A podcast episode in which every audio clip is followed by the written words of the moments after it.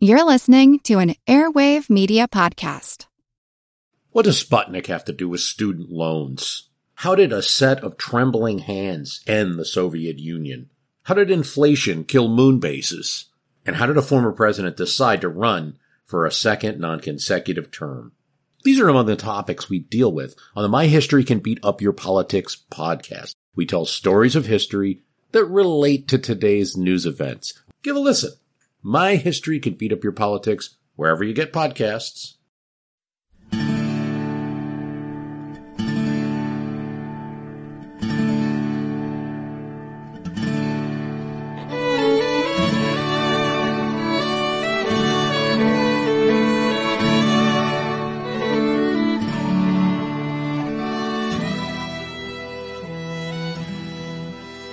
Hey everyone, welcome to episode 63 of our Civil War podcast. I'm Rich. And I'm Tracy. Hello y'all. Thanks for tuning into the podcast. At 2 o'clock in the morning of May 25th, 1861, two U.S. Army officers reached Hayfields, a large estate in the Maryland countryside. They entered the manor house that was the home of John Merryman, the estate's owner, surprising him in his bed and arrested him. They then transported Merryman to Baltimore and he was imprisoned in Fort McHenry. John Merryman was an important man in Maryland, the descendant of one of the state's oldest and most distinguished families. He was a substantial landowner, a gentleman farmer, a slave owner, a businessman, a politician, and he was also an officer in a militia company of cavalry. It was in that capacity that a month before, in April, that Merryman had led men in burning railroad bridges and cutting telegraph wires in an attempt to prevent federal troops from crossing Maryland on their way to reinforce Washington, D.C. John Merryman's arrest led to a dramatic confrontation between Abraham Lincoln, the President of the United States, and Roger Brooke Taney, the Chief Justice of the United States Supreme Court. In the tension-filled spring of 1861, Taney would use his judicial authority to challenge the president's powers as commander-in-chief. At stake was Lincoln's executive power to combat the massive rebellion that was breaking apart the nation. In his book, The Body of John Merryman, Abraham Lincoln, and the Suspension of Habeas Corpus, Brian McGinty says that, quote, a century and a half later, the challenge issued by Taney and the response given to it by Lincoln remain one of the most critical but poorly understood chapters in American history.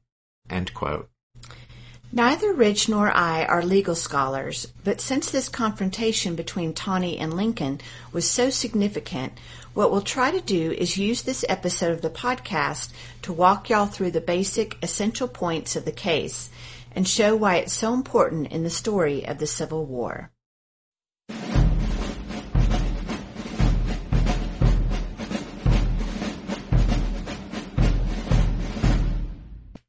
Guys will recall how back in episodes 37 and 38, we talked about how important the border state of Maryland was with regard to the security of the nation's capital, Washington, D.C. Tracy and I talked about the fact that in the early days of the war, the District of Columbia was seen as being exceedingly vulnerable to an attack that secessionists might launch from Virginia. That's because at the start of the war, the capital city was defended only by a pitifully small force of regular army soldiers, marines, and some local militia, and so Washington was gripped with a siege mentality, and there was an immediate pressing need to rush troops from the loyal northern states to reinforce the capital's defenders. And any such reinforcements would have to cross through the border state of Maryland in order to get to Washington. On April 18th, four days after the fall of Fort Sumter and three days after Abraham Lincoln's call for 75,000 militia to put down the rebellion, a regiment of Pennsylvania volunteers arrived in Baltimore on their way to Washington, D.C. As the Pennsylvanians switched trains in Baltimore, a mob screamed insults and threw bricks at them. The next day, April 19th, another regiment traveling to Washington entered Baltimore. That unit, the 6th Massachusetts, was also attacked by pro-secession hooligans while it was switching trains, but this time the mob violence led to shots being fired, and when the incident was over, both soldiers and civilians lay dead and wounded in the streets of Baltimore. After that deadly riot, Maryland flamed with passion, and to prevent more Northern regiments from entering Baltimore, the city's mayor and chief of police, with the reluctant approval of the governor, ordered the destruction of bridges on the railroad lines coming from Philadelphia and Harrisburg. Telegraph lines were also torn down, and so Washington, D.C. was cut off from the loyal states of the North. It was during this time, in the days immediately following the Baltimore riot, that John Merryman led some men of his militia company in putting at least six railroad bridges to the torch and also in cutting telegraph wires. But despite such efforts, more Northern troops managed to reach the nation's capital. On April 25th, a train carrying the 7th New York arrived in Washington, followed by more trains bearing additional regiments from loyal Northern states. They had arrived by a roundabout route via Annapolis, a route opened by the Massachusetts political general Benjamin Butler. Thousands of Northern soldiers poured into Washington, and although Baltimore remained tense, the buildup of Union military strength along Maryland's rail lines and a declaration of martial law in the city on May 13th served to stifle pro-secession activities. Nevertheless, when the governor, Thomas Hicks, who favored neutrality, was pressured into calling the legislature into session, Abraham Lincoln was anxious lest that body vote for secession, and the president considered sending troops to arrest the legislators, but in the end he thought better of such an action. And to Lincoln's surprise, the Maryland legislature proved to be all bark and no bite, as it refused to consider an ordinance of secession or to call a convention to do so. In effect, the legislators decided to follow Governor Hicks' preferred course of neutrality. But realistically, given Maryland's strategic location and considering the thousands of Union soldiers stationed in the state or passing through it, neutrality between North and South was an impossible dream. Pro-Union candidates won all six seats in a special congressional election held in Maryland in June, and by that time the state had also organized four regiments to fight for the Union. Marylanders who wanted to fight for the Confederacy had to go south to Virginia to organize Maryland regiments on Confederate soil. But during the anxious, uncertain days when Maryland flamed with pro-secession passion and Washington seemed to be in peril, Abraham Lincoln made a controversial decision. On April 27th, Lincoln wrote a letter to Winfield Scott, the old General in Chief of the Federal armies.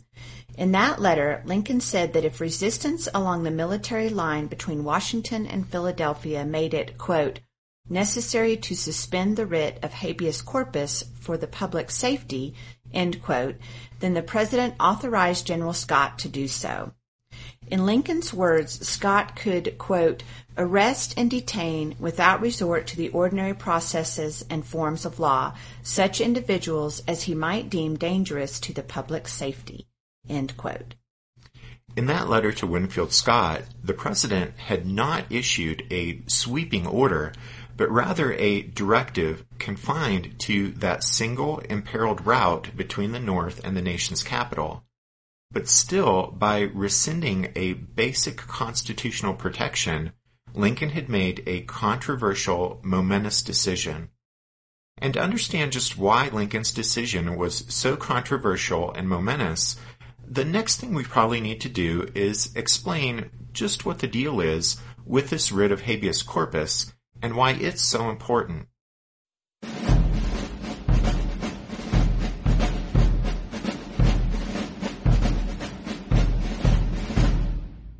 Depending on what source you're checking, habeas corpus is a Latin term that literally means either you have the body or bring the body.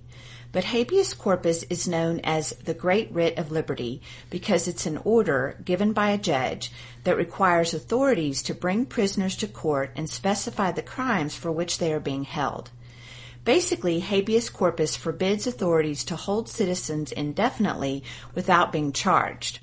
This protection against tyranny was one of the few that appeared in the original U.S. Constitution prior to the Bill of Rights. It's specifically addressed in Article 1 of the Constitution, where it's written that, quote, the privilege of the writ of habeas corpus shall not be suspended unless when in cases of rebellion or invasion the public safety may require it, end quote. So the writ is such an important civil right because if it's suspended, a person can be arrested and detained indefinitely without being charged with a crime or even told why they're in custody. Prior to the Civil War, the government's right to suspend habeas corpus had rarely been exercised.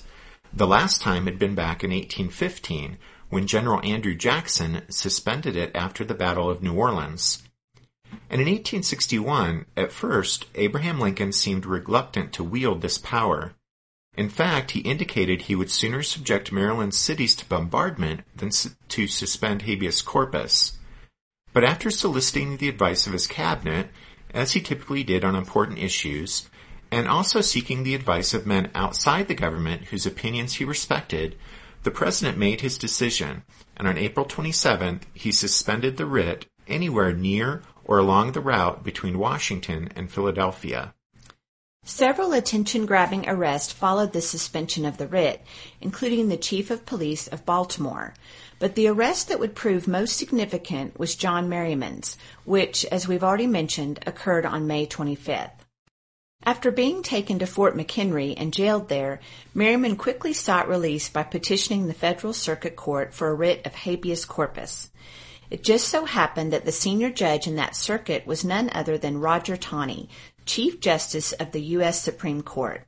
That's because back in the olden days, each Supreme Court justice was responsible not only for sitting on the High Court, but also administering one of the federal circuits of appeal.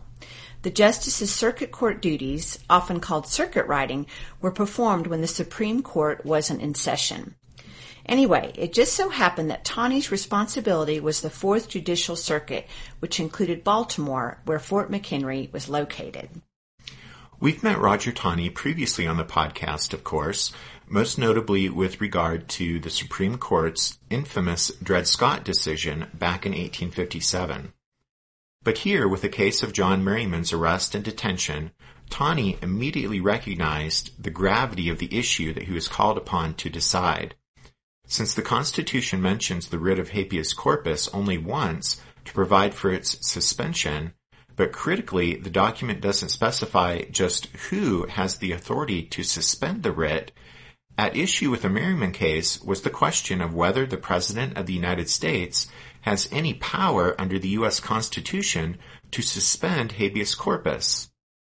That was an unprecedented question since no previous president, at least while he was serving as president, had ever attempted to suspend the writ and the issue had never previously been litigated in any court.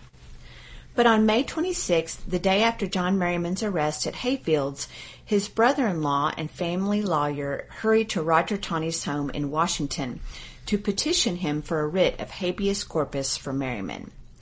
In his book, Fateful Lightning, A New History of the Civil War and Reconstruction, Allen Guelzo writes that, quote, Roger Taney, who was still sitting as the Chief Justice of the United States despite his 84 years, was deeply antagonistic to Lincoln. He was convinced that Lincoln had no authority to repress secession, and he now looked for an opportunity to stymie Lincoln's self-proclaimed war powers by contesting the suspension of the writ in Maryland. Taney got his chance in the case of John Merryman. Acting in his capacity as the justice designated to serve as circuit judge for the Fourth Judicial Circuit, Roger Taney promptly issued a writ of habeas corpus for John Merryman to be delivered to his district courtroom in Baltimore. And so on Monday morning, May 27th, Taney took his seat on the bench in the district courtroom in Baltimore's Masonic Hall, signaled that he was ready to proceed, and the clerk called the case of ex parte Merryman. Ex parte is another Latin term. It means with respect to or in the interest of one side only. Yep.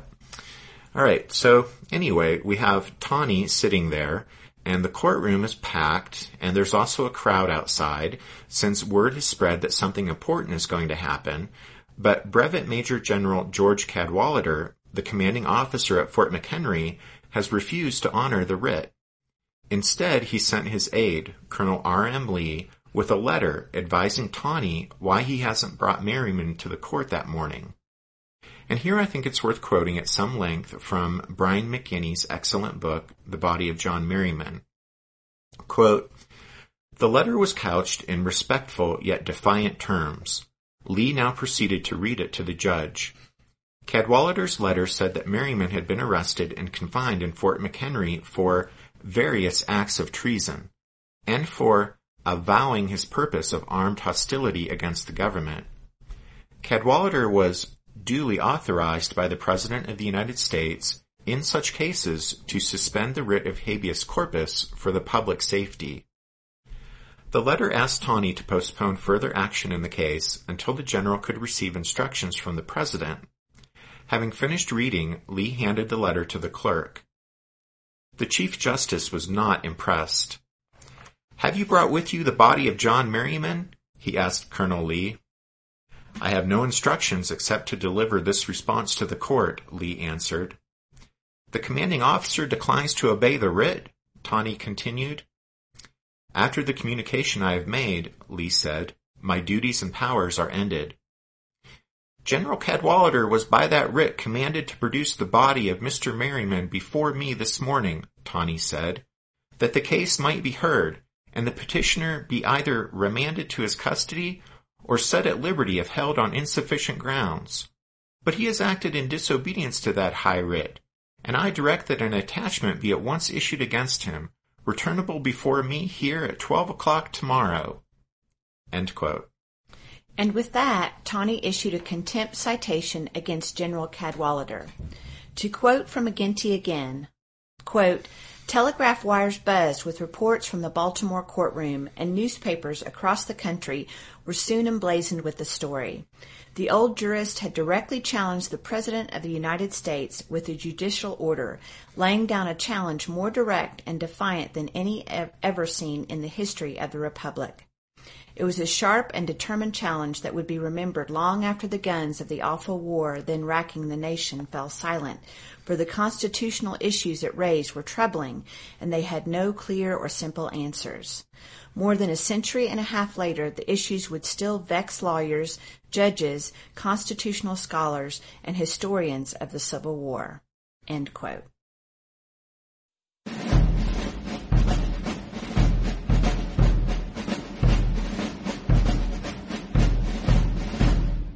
Want to learn how you can make smarter decisions with your money? Well, I've got the podcast for you.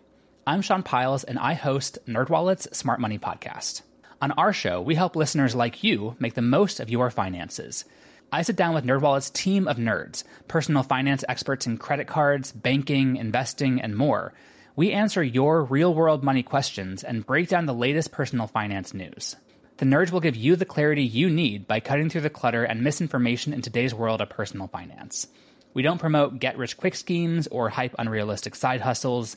Instead, we offer practical knowledge that you can apply in your everyday life. You'll learn about strategies to help you build your wealth, invest wisely, shop for financial products, and plan for major life events. And you'll walk away with the confidence you need to ensure that your money is always working as hard as you are. So turn to the nerds to answer your real world money questions and get insights that can help you make the smartest financial decisions for your life. Listen to NerdWallet's Smart Money Podcast wherever you get your podcasts. All you need is a few minutes to start your day off with something historic when you listen to the This Day in History podcast. Every day there's a new episode for you to listen and learn about what happened that day way back when. Today could be the day a famous mobster met their end, or the first milestone for humans in space. Who knows what history today holds? Find out when you listen and subscribe to This Day in History wherever you get your podcasts. That's This Day in History wherever you get your podcasts. Immediately after Taney issued that contempt citation against Cadwalader, the U.S. Marshal who carried it to Fort McHenry was refused admittance. Frustrated by such defiance, and yet keenly aware of the significant constitutional issue revolving around the controversy, Taney availed himself of the only option left to him. He wrote a scathing opinion denying the president's authority to suspend habeas corpus, and directed the record of the entire affair be sent to Lincoln, instructing the president to, quote, take care that the laws be faithfully executed, end quote. In his ruling, Taney insisted that only Congress could suspend the writ, and he based his argument on the fact that the suspension clause is found in Article I of the Constitution, which deals with the powers of Congress, not the President. Taney cited several precedents to support his position.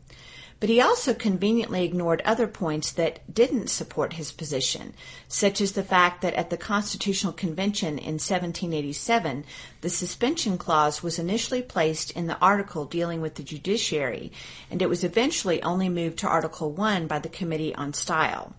And there was no denying the Constitution did not actually specify which branch had the power to suspend the writ.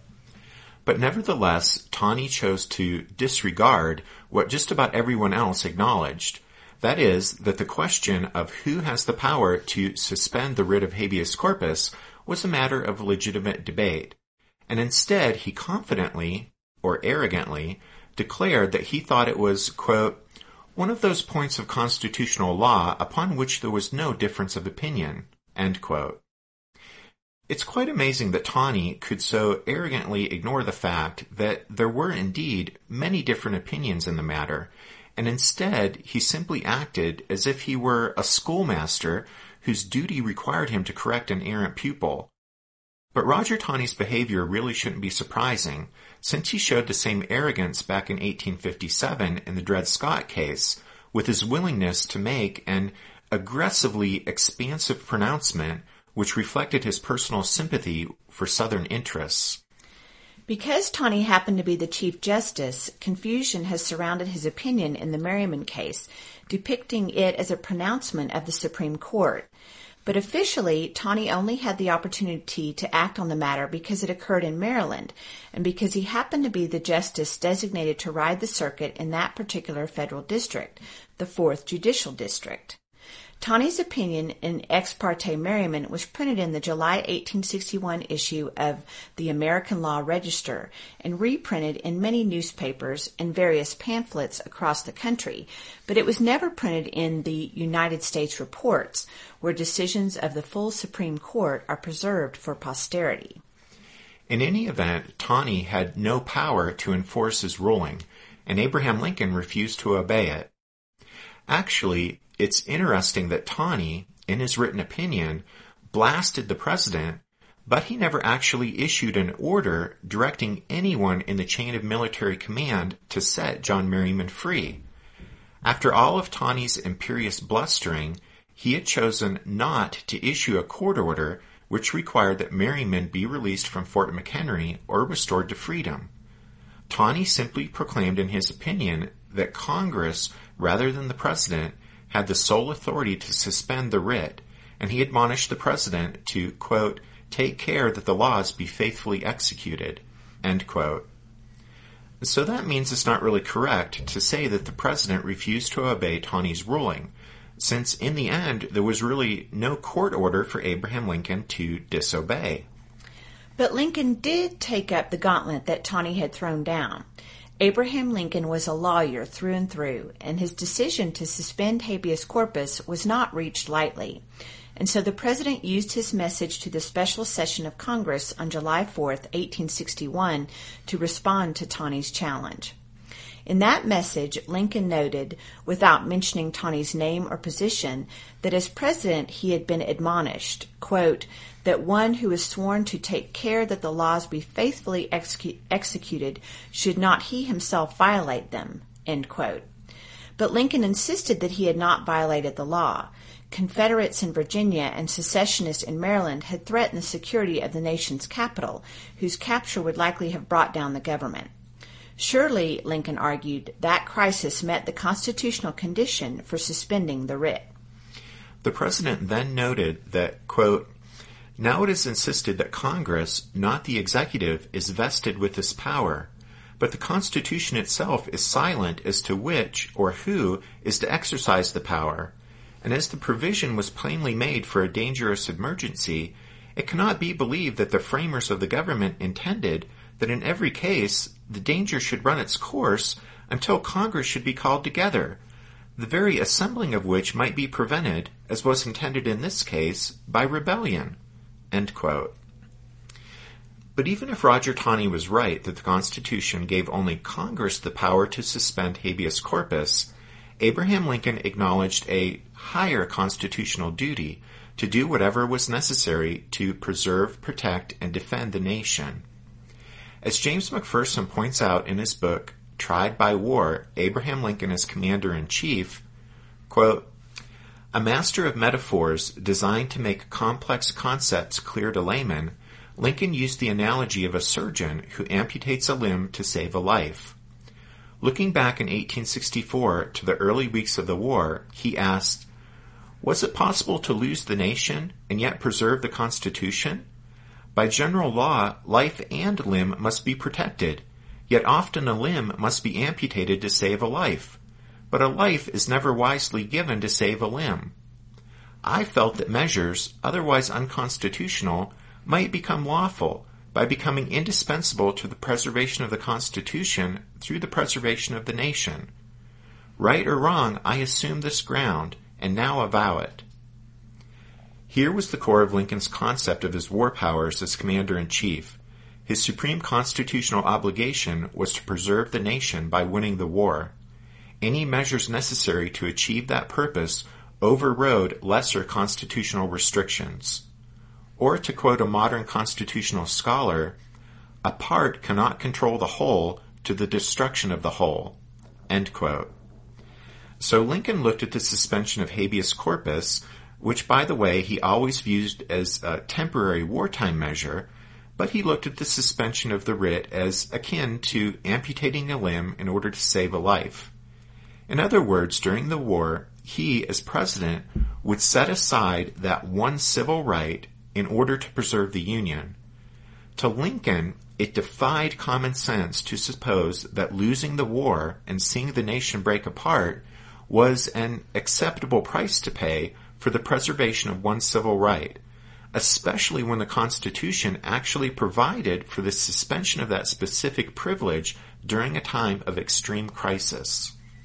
Faced with an unprecedented crisis centering on the very survival of the Union, Abraham Lincoln defied Roger Taney's opinion in Ex parte Merryman because Lincoln argued such a narrow ruling with regard to presidential power was hopelessly inadequate to meet the extreme danger threatening the nation. As Lincoln famously wrote, if the Union was breaking apart, quote, are all the laws but one to go unexecuted and the government itself go to pieces lest that one be violated? End quote. Abraham Lincoln refused to believe that the framers of the Constitution would not have endorsed his efforts to preserve the Union. He argued that the Constitution merely located the suspension clause among the articles describing the function of Congress. It did not actually specify who had the authority to do the suspending. And in the spring of 1861, since Congress was not in session at the moment of crisis, Lincoln saw no reason why he should sit on his hands and allow the situation in Maryland to threaten the security of the capital. He decided it was foolish to dither over legal niceties when determined action to prevent Confederate sympathizers from sabotaging the Union war effort lay fully within what he considered to be his war powers as commander in chief. The president argued that, quote, ours is a case of rebellion in fact, a clear, flagrant, and gigantic case of rebellion, and in such cases, men may be held in custody whom the courts, acting on ordinary rules, would discharge. In the end, as Allen Guelzo points out in his book, Fateful Lightning, Abraham Lincoln ignored Roger Taney. And at least with regard to Taney's showdown with Lincoln and the Chief Justice's attempt to curb the president's war powers, the case of ex parte Merryman thus became a dead letter.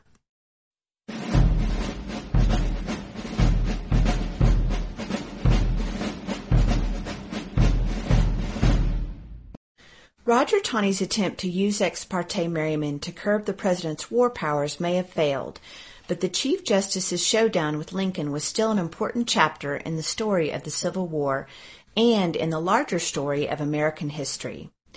In his book, Lincoln and Chief Justice Taney, Slavery, Secession, and the President's War Powers, Professor of Law James F. Simon argues that, quote, Even with Taney's lopsided analysis, there was much to admire in his opinion. It was, after all, a clarion call for the President and the military forces under his command to respect the civil liberties of Americans. General Cadwalader's imprisonment of John Merryman and his refusal to hand him over to the civil courts raised important constitutional questions. If Taney's opinion could have been read without reference to the furious sectional battle that was tearing the country apart, it would surely have commanded respect. But how could his opinion be read without reference to the dire situation facing Lincoln and the Union forces? Taney's refusal to place the Merryman case in its historical context gave his opinion a gauzy, surreal quality. Nowhere in his opinion did the Chief Justice suggest that Lincoln was dealing with a major insurrection in which 11 states had seceded from the Union and secessionists in other states, like Maryland, posed a significant and immediate threat to the nation's security. Southerners had been delighted with Roger Taney's decision back in the Dred Scott case. But now in 1861, despite its gauzy, surreal quality, Ex parte Merryman elevated the Chief Justice to a new level of celebrity in the South. In the eyes of Confederates and secessionists, Taney had once again shown himself to be a champion of Southern interests. Well, Taney won't live to see the end of the sectional conflict he so deplored. He'll die in October of 1864 at home in his bed in Washington, D.C. At the time of his death, he'll have served more than 28 years as Chief Justice. The case also elevated John Merryman to fame. Well, at least in certain circles. Uh, for throughout the North, he was viewed as an infamous character. Uh, but anyway, on July 12th, by order of Secretary of War Simon Cameron, Merryman was turned over to the custody of the U.S. Marshal. And one day later, he appeared before District Judge William F. Giles with regard to the treason charge that was then hanging over his head. But in the circuit court that day, July 13th, Merryman was admitted to bail in the amount of $20,000, and he was thus free to return home to Hayfields. Roger Taney stubbornly refused to let Merryman's treason case go to trial, and eventually the grand jury's indictment was dropped in 1863. The next year, in 1864, when his sixth son was born, Merryman named the child Roger Brooke Taney Merryman. In 1870, John Merryman was elected Maryland's state treasurer. Four years later, he was elected to the Maryland legislature. He died at home at Hayfields in 1881 at the age of 57. More than a century and a half after the epic showdown between Chief Justice Taney and President Abraham Lincoln, the core issue of the Merryman case remains unresolved. During the Civil War, Congress supported Lincoln's action, even while it carefully avoided the central question of precisely who gets to suspend habeas corpus. The fact remained, however, that the President had suspended the writ, and Congress didn't act to restrain him, nor did the Supreme Court rule the suspension unconstitutional. But still, a persistent and legitimate question is whether Abraham Lincoln violated civil liberties during the Civil War. And admittedly, the president did seem to worry little about curbing civil liberties to protect the war effort. While his letter to General Scott in 1861 suspended habeas corpus only in a narrow area, Lincoln issued two additional sweeping proclamations suspending the writ in September 1862 and September 1863. Both of those proclamations were applicable throughout the country. The President's orders made it nearly impossible to distinguish between dissent and disloyalty, though, and widespread arrests followed. Thousands of arrests, actually. Abraham Lincoln took no pleasure in the exercise of his extraordinary powers, regarding it as a necessary evil, but he nevertheless firmly believed that the power he exercised during the war was given to him by the Constitution, he took the actions he took because he believed that, given the grave crisis facing the nation, it was right for him to do so. And Abraham Lincoln's belief wasn't shaken by the fact that Roger Taney believed otherwise. In The Body of John Merryman, Brian McGinty says, quote, For all the suspensions that he proclaimed and all the arrests that he authorized, Lincoln maintained a belief from the beginning of the war in the rights of the American people He cautioned his officers to proceed carefully, to use military arrests sparingly, and to exercise discretion whenever and wherever they suspended habeas corpus. Of course there were abuses, inevitably so in a war of such awful dimensions. With regard to those abuses, it's often quoted widely in Civil War books that in the North there were 13,535 military arrests of civilians during the war. Neo Confederates and those who just generally have an unfavorable view of Abraham Lincoln like to imply that most of those arrested were political prisoners. That is, they were people arrested for expressing political views opposing the Union war effort. But first, with regard to that 13,353 number, when historian Mark Neely Jr. set out to research Lincoln's record on civil liberties, he found that that number is probably actually too low. What Neely discovered was that the number of civilians arrested by the Union military during the Civil War was actually far more than 13,535. He found that most of the arrests, however, took place in the border states of Kentucky and Missouri. Some of the detainees were civilians from Confederate states, and most were suspected of such crimes as desertion, draft evasion, smuggling, defrauding the government, and other activities that hardly qualify them for political prisoner status. The number of Northerners arrested for expressing political views opposing the war was much smaller than 13,535, uh, perhaps less than 1% of that number. By the way, Neely's research into all of this can be found in his Pulitzer Prize winning book, The Fate of Liberty Abraham Lincoln and Civil Liberties. And in a future episode about Copperheads, we'll talk about some of those arrests by the military that did involve those who expressed political views opposing the Union war effort. But before we bring this particular episode to a close, Tracy and I feel we'd be remiss if we didn't point out that while there are people today who like to portray Abraham Lincoln as a tyrant who violated the Constitution and trampled on civil rights, those Lincoln bashers conveniently ignore the fact that Jefferson Davis did precisely the same thing. It should be noted, however, that unlike the blanket authority granted to Lincoln in 1863, the Confederate Congress gave Davis only limited power to suspend the writ. In February 1862, the Confederate Congress sanctioned temporary suspension of the writ in part to stymie organized resistance to conscription. The writ was suspended again in September 1862, but angry public opposition in the South soon caused the decision to be reversed. In February 1864, Davis asked for and was granted authority to suspend the writ for treasonable offenses, but once again the power to suspend habeas corpus was short-lived due to public outrage. After that, the Confederate Congress didn't grant any of Davis's subsequent requests for authority to suspend habeas corpus. But even at times and in the areas of the Confederacy where the writ was not suspended, military arrests still occurred. Imposition of martial law by some Confederate generals in parts of Arkansas, Louisiana, Mississippi, and Georgia drew fierce protests. Students of the Civil War have traditionally believed the Confederacy generally respected the civil rights of its citizens. But Mark Neely Jr., again, uh, has found evidence that during the war, the Confederate military arrested and detained more than 4,000 civilians.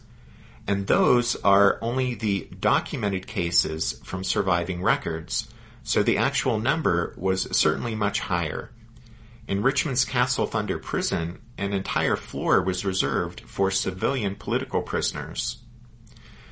But all of that's to say that while Jefferson Davis liked to assert that the Confederacy protected individual rights more scrupulously than did the Lincoln administration, that claim was most likely just the Confederate president blowing smoke, trying to gain the sympathy of the border states and foreign observers.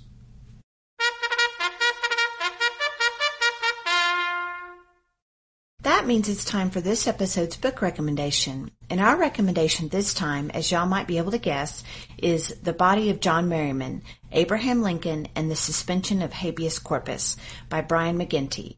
As always, you can find all of our book recommendations at the podcast website, which is www.civilwarpodcast.blogspot.com. Also at the website, you can find a link to the podcast's Facebook page, where we enjoy hearing from quite a few of you guys each week, and where we post just um, different stuff each week we think you guys might find interesting.